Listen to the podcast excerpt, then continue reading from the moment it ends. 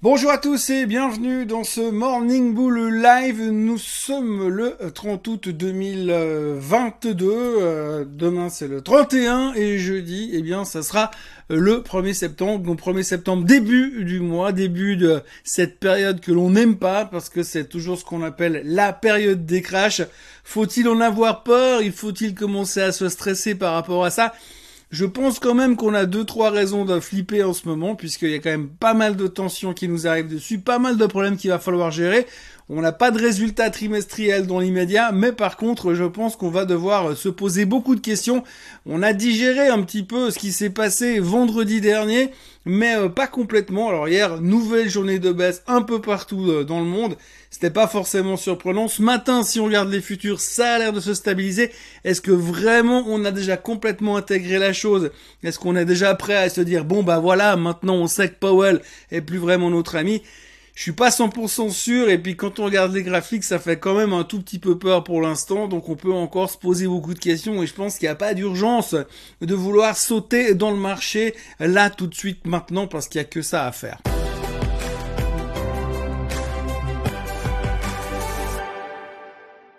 Grosso modo, Journée de digestion, hein. pour nous en Europe, on a entendu ce qui s'est passé à Jackson Hall euh, tard dans la soirée de vendredi, donc on a parlé pendant le week-end autour du barbecue, et puis lundi on a réagi, donc ça a continué à baisser. On n'aime pas ce côté euh, marché euh, qui n'est plus supporté par les banques centrales. On n'aime pas ce côté ultra hawkish que monsieur Powell nous a fait sentir. Et comme disait monsieur Elerian, euh, pas plus tard qu'hier, il dit quand vous avez le patron de la Fed qui vous annonce le mot inflation, qui vous cite le mot inflation dans son discours, euh, quelque chose comme 45 fois en l'espace de 8 minutes, eh bien vous savez que c'est une option, c'est une obsession, qu'il y a un truc qui a clairement changé dans la position de la Fed et que maintenant on va se diriger clairement euh, vers quelque chose comme une lutte intense contre l'inflation. Mais évidemment, comme on en a parlé déjà hier et les semaines précédentes, si on lutte à fond contre l'inflation sans faire attention au reste, eh bien on a quand même cette forte probabilité de se retrouver en récession. C'est d'ailleurs un petit peu le discours de monsieur Stephen Roach, Stephen Roach, économiste proéminent aux États-Unis, euh, qui a déclaré hier qu'il faudrait un miracle pour que les États-Unis euh, échappent à cette récession euh, d'ici les prochains mois, ou en tout cas pour 2023. Donc on sait que la tension est présente et d'un point de vue purement technique, on l'a déjà dit et répété, le fait qu'on price réellement cette récession devrait nous amener en direction des 3003 3000 sur le S&P 500, ça dépend comment vous calculez ça, mais les experts nous donnent un, niveau, si on dit, ok, on sait qu'il y aura une récession, eh bien, techniquement, on peut encore aller à 3000 sur le S&P 500. D'ailleurs, les techniciens sont tous en train de nous dire, eh bien, c'est 3900, c'est la dernière barrière à ne pas franchir. Si on casse ce niveau-là, on va aller chercher des new lows et puis après, il faudra voir à quel moment on s'arrêtera. Qu'est-ce qui pourrait nous faire arrêter? Pour l'instant, difficile à dire puisqu'effectivement, euh, quand on regarde la longue liste des problèmes que l'on a, euh, on n'est pas vraiment sorti de l'auberge. Et la première chose qu'il faut euh, regarder, la première chose qu'il faut analyser, c'est tous ces chiffres qui vont nous tomber dessus ces prochains temps. Et on va commencer pas plus tard que ce matin avec les chiffres du CPI en Allemagne. Alors l'Allemagne a annoncé hier qu'ils avaient rempli leurs réserves de gaz, donc apparemment ils auront ce qu'il faut pour tenir cet hiver. En tout cas en Allemagne, on ne sait pas comment c'est dans le reste de l'Europe, mais on sait que ce stress au niveau du gaz en Allemagne était énorme. Ils ont rassuré de ce côté-là. Par contre, l'autre problème, c'est qu'ils ont payé très cher ces réserves de gaz, ils ont payé très cher le fait de pouvoir remplir leurs réservoirs avant euh, la mauvaise saison, et ça aura inévitablement des conséquences sur les dépenses du gouvernement, donc sur l'inflation. Et donc on se dit forcément les chiffres risquent de pas être terribles ce matin.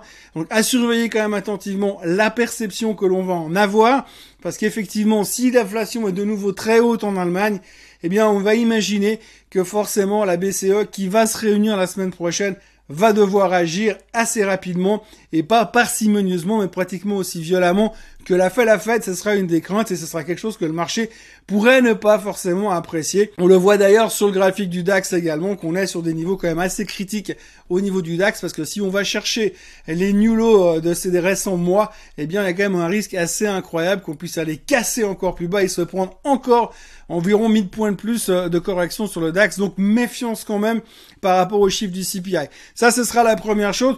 Demain, on aura aussi les chiffres du CPI français. On en reparlera bien sûr demain. Il faut toujours se méfier par rapport aux chiffres du CPI français parce que globalement, ce qu'on retient à l'intérieur de ces chiffres, c'est qu'il est un peu biaisé par le fait que le gouvernement offre beaucoup d'aide euh, au peuple. Donc du coup, forcément, ça compense un petit peu euh, l'impact direct de l'inflation.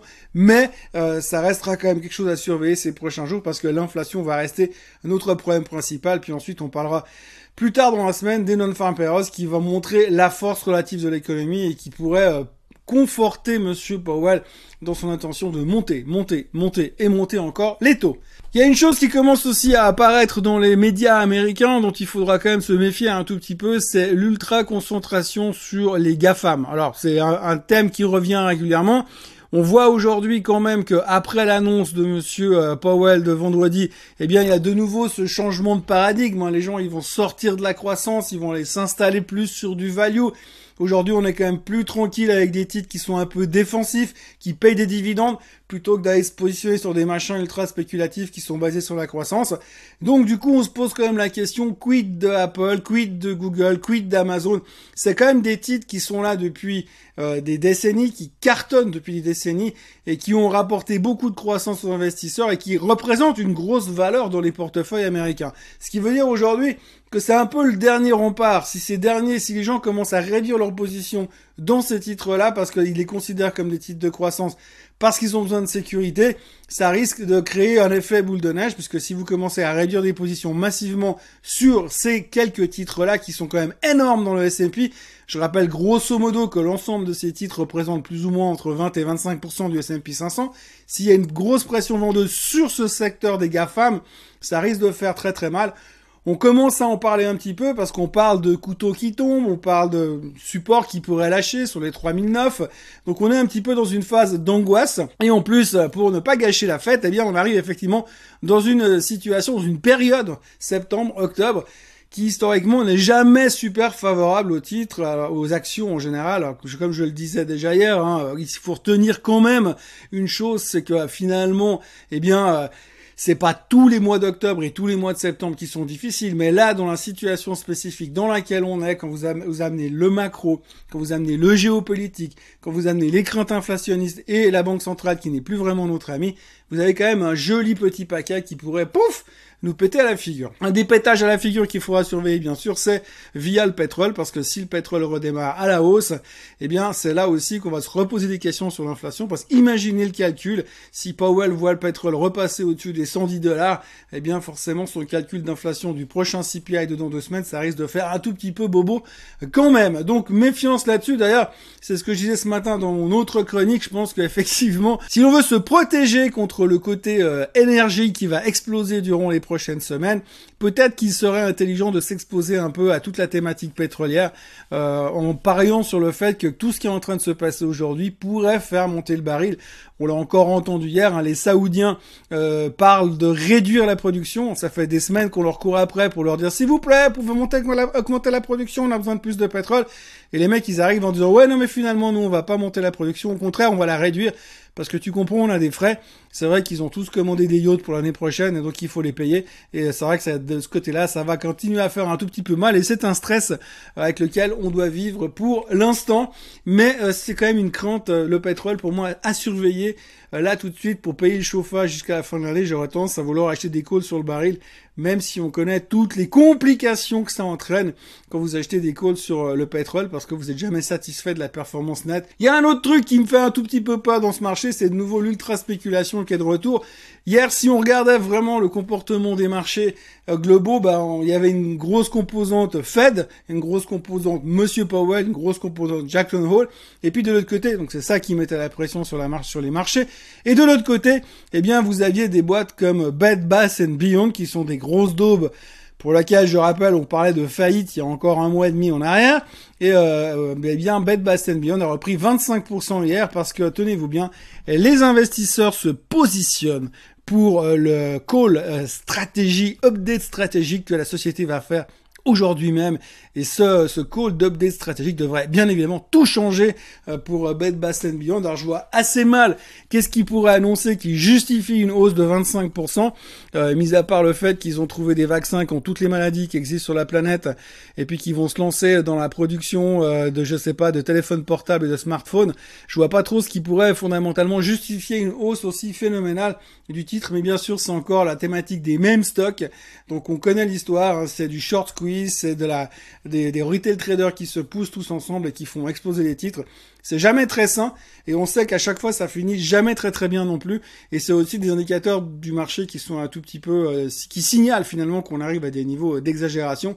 Et encore une fois, ce serait bien que finalement tout ça nous mène à une capitulation finale. Alors oui, je sais, euh, je m'appelle, enfin ma chaîne c'est Morning Bull, je peux pas être Morning Bear, mais là il y a des moments où ça me gêne quand même un tout petit peu d'être trop bullish dans l'environnement dans lequel on est actuellement. Voilà ce qu'on peut dire aujourd'hui. Donc euh, on a digéré, on est en train de digérer. Ce matin, les futurs sont légèrement mieux. On espère qu'on arrive à tenir le choc. Attention aux chiffres économiques qui vont nous tomber dessus aujourd'hui, demain et puis surtout vendredi, ce sera probablement le juge de paix de cette semaine. Pour l'instant, tout le monde est en train de se dire on a compris ce que Monsieur Powell veut faire. Il va falloir l'accepter. Est-ce qu'on l'a déjà accepté? Euh, Grande question, mais pour moi, pour l'instant, on reste quand même dans la configuration never catch a falling knife. On n'attrape jamais un couteau qui tombe. Et puis euh, de l'autre côté, euh, on arrive dans une période qui est souvent très très stressée. Et quand vous regardez, dernière chose, la volatilité, eh bien, elle est vachement basse par rapport à l'endroit et à la situation dans laquelle nous sommes. Donc, elle pourrait quand même pousser un petit peu à la hausse. Voilà, n'oubliez pas de vous abonner à cette chaîne Suisse Côte en français et puis de liker cette vidéo et de revenir demain matin. Euh, je rappelle que hier on a eu un petit problème de flux euh, sur les vidéos sur les téléphones mobiles, ça vient pas de nous. On sait pas ce qui s'est passé sur YouTube, mais enfin bref, c'est réglé a priori, j'espère que ce sera pas le cas aujourd'hui. Dans l'intervalle, je vous souhaite une excellente journée et je me réjouis déjà de vous retrouver demain matin, 31 août, dernier jour du mois. Bonne journée à tous. Bye bye.